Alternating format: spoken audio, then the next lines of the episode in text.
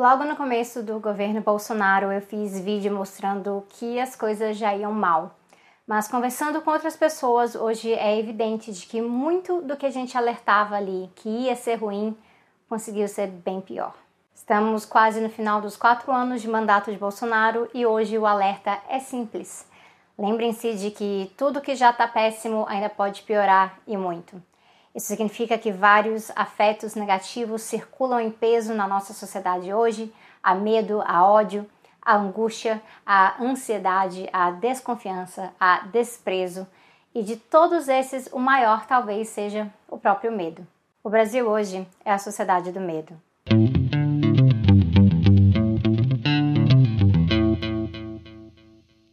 Vários medos habitam nossa sociedade hoje e eu acredito aqui que é importante a gente nomear esses medos, porque isso vai nos ajudar a entender o que está acontecendo nesse exato momento, o que está em jogo e como chegamos até aqui. Há um tempo eu falo no Tese 11 sobre despolitização e um tipo de despolitização é a outra política. A outra política ela trabalha na lógica da militarização do cotidiano político. De repente, não temos oposição, nem mesmo antagonismo, que é aquela oposição enraizada dos interesses diferentes na sociedade, né? O patrão que corta do empregado para embolsar mais enquanto o empregado passa dificuldade. Esses dois aqui, eles estão em antagonismo. O antagonismo é algo que faz parte da desigualdade e dos conflitos sociais que existem na nossa sociedade e é nosso dever politizar sobre eles. Mas hoje não é esse antagonismo material que é determinante do que a gente vive. É a lógica da guerra.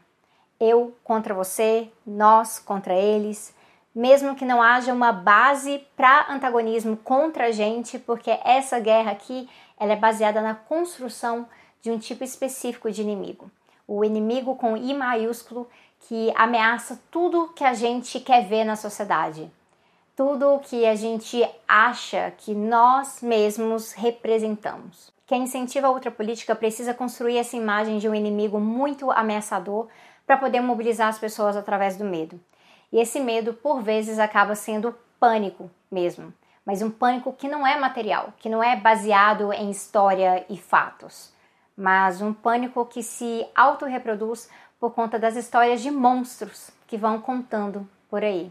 Já falamos disso aqui no canal. É por isso que no Brasil de hoje tem tanta gente com medo de um banheiro imaginário em que meninas de 5 anos vão ser forçadas a usar vaso na frente de homens de 40 anos, todo mundo tirando as calças no mesmo lugar ao mesmo tempo, na frente um dos outros.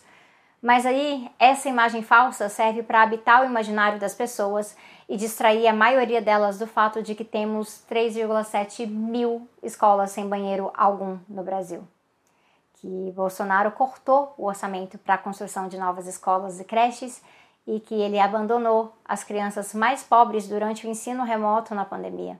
O medo que é construído na outra política é muito bem representado na fala da Damari sobre uma guerra espiritual. Muito melhor colocar nesses termos, porque aí o que, que o fiel faz?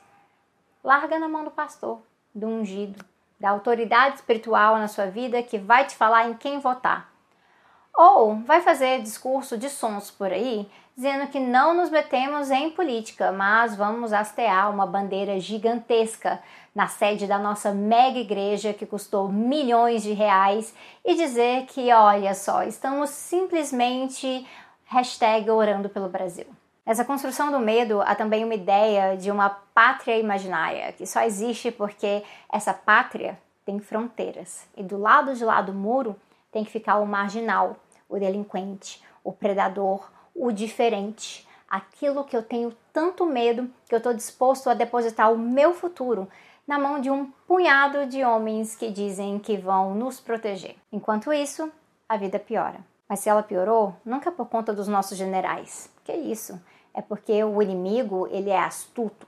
O inimigo nos espreita e mandou a gente ficar em casa na pandemia, e é por isso que o Brasil quebrou, tá bom?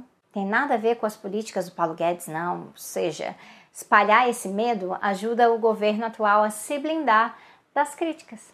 Mais que isso, a se blindar da própria realidade. E nesse quesito, para desmascarar as mentiras que eles contam sobre a economia, eu recomendo o nosso episódio no Entre Teses chamado Brasil à Venda e o canal da Juliane Forno.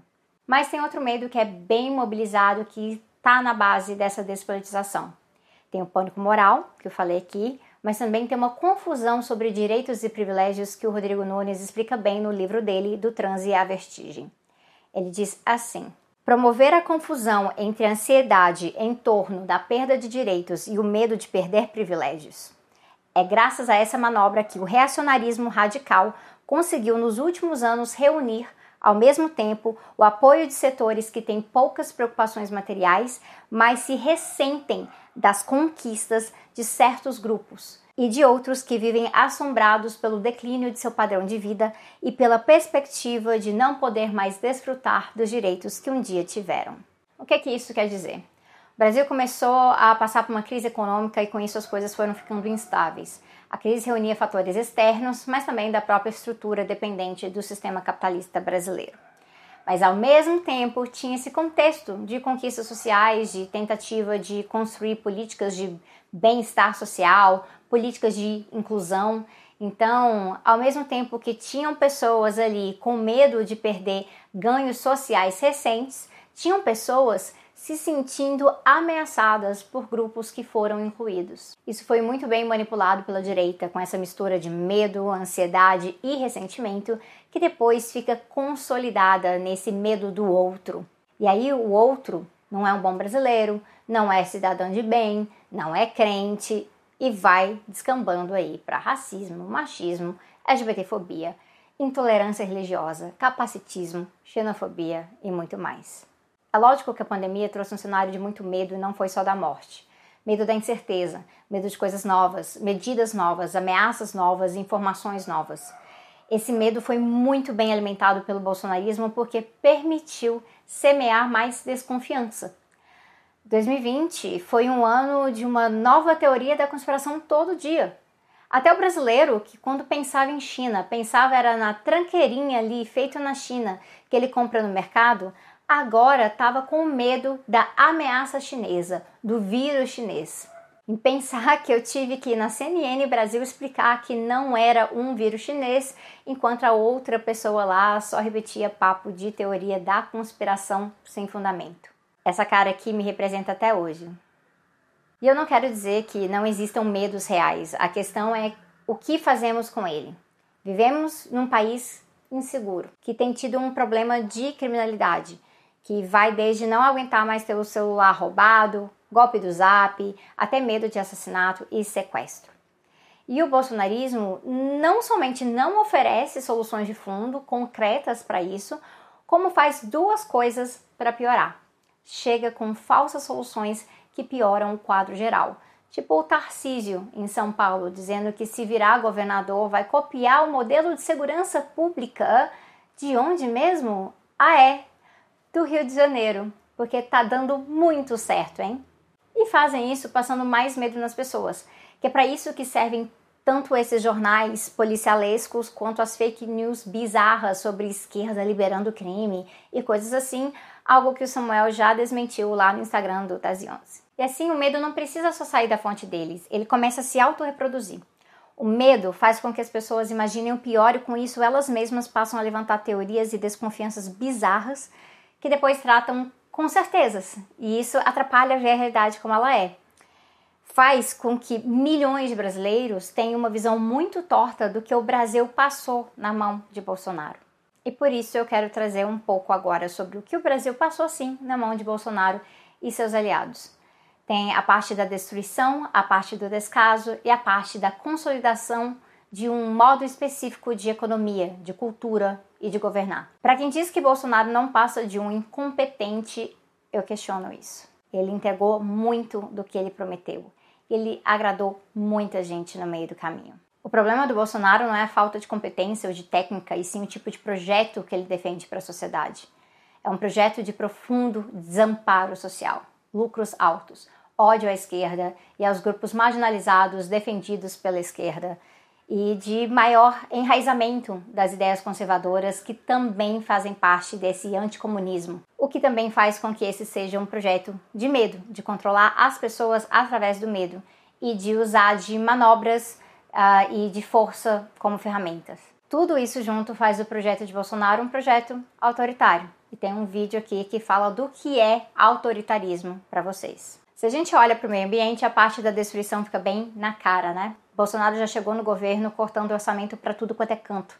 Lá em 2019, ele já tinha cortado 95% do orçamento da Política Nacional sobre Mudança no Clima e 83% da Política Nacional de Resíduos Sólidos. Ele tirou mais de 5 milhões de reais logo de cara da fiscalização e prevenção de incêndios ambientais, o que combinou direitinho com o aumento desses incêndios nos biomas brasileiros, não só na Amazônia. E o desmatamento na Amazônia cresceu até mesmo nas unidades de conservação, porque Bolsonaro desmontou todo o aparato de proteção.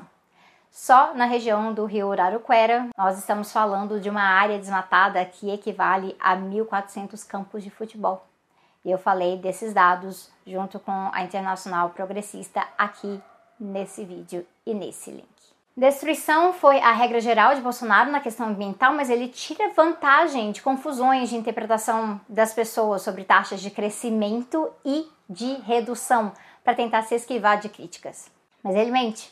De todas as coisas sobre as quais Bolsonaro mente, aqui é claro como o dia. Depois que Lula assume seu primeiro governo, nós entramos em redução da taxa de desmatamento.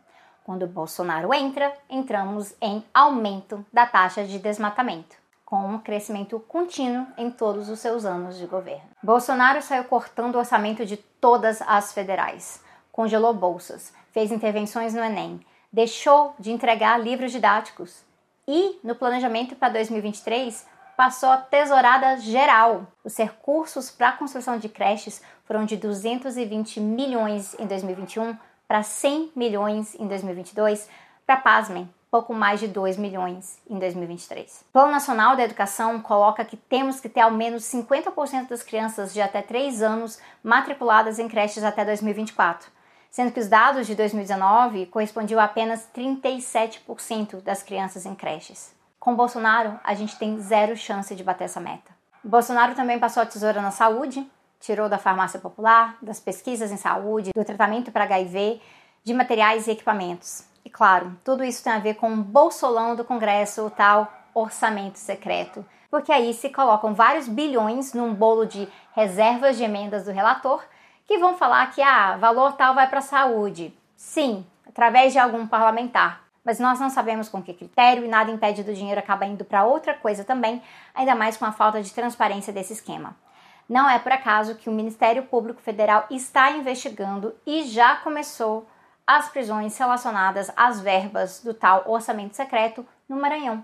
Já começou a mandar prender pessoas envolvidas. Trata-se de um esquema gigantesco de notas frias e fraudes, e um exemplo está em São Francisco do Maranhão, que recebeu verbas que foram justificadas com consultas médicas que seriam o equivalente a 25 consultas por habitante em dois meses, o que aponta uma coisa muito séria. O plano desmonte do Bolsonaro faz parte de um plano de montar e consolidar outros esquemas, outras políticas políticas que enriquecem bolsos muito específicos e que tornam a corrupção um modo de governar como nunca antes visto na história recente do Brasil.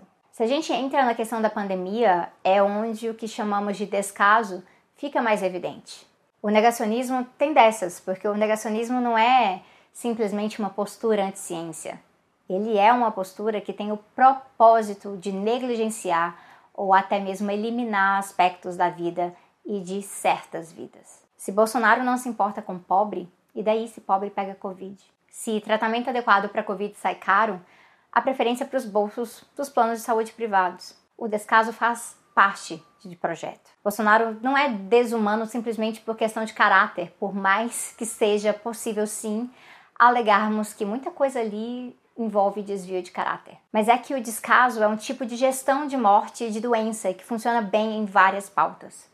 Se não dá para matar, o descaso tá aí para deixar morrer. Por isso, o Brasil está chegando a 200 mil pessoas em situação de rua e isso não causa pânico. E há estimativas que, na verdade, seriam meio milhão. Então, mas não. O que causa pânico é papo sobre banheiro unissex, distribuído pelas redes bolsonaristas de uma forma to totalmente distorcida para que cause medo e as pessoas sejam controladas pelo medo.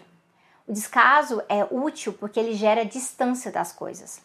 Se pessoas caem num papo de que CPX significa algo relacionado ao tráfico e não complexo, como no caso do complexo do alemão, é porque há uma distância social entre centro e periferia que faz parte da divisão econômica e racial do Brasil, mas que também é gerida pelo medo. Por isso, Bolsonaro não tem o menor pudor em associar o povo de favela ali na visita do Lula como todos bandidos e criminosos, porque a base do Bolsonaro, que funciona em cima de populismo penal, tem medo de favela.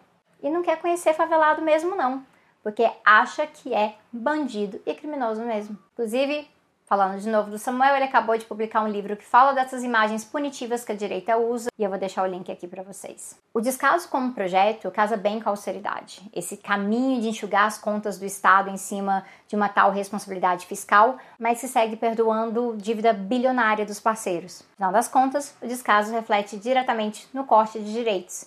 E aí você que se vire como consumidor para comprar acessos no mercado. Falta equipamento no SUS? Então você que compre um plano de saúde. Não tem creche pública perto de você?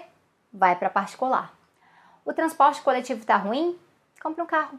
O resultado disso é a normalização do descaso a partir do governo e da vida como um jogo individual para conseguir as coisas.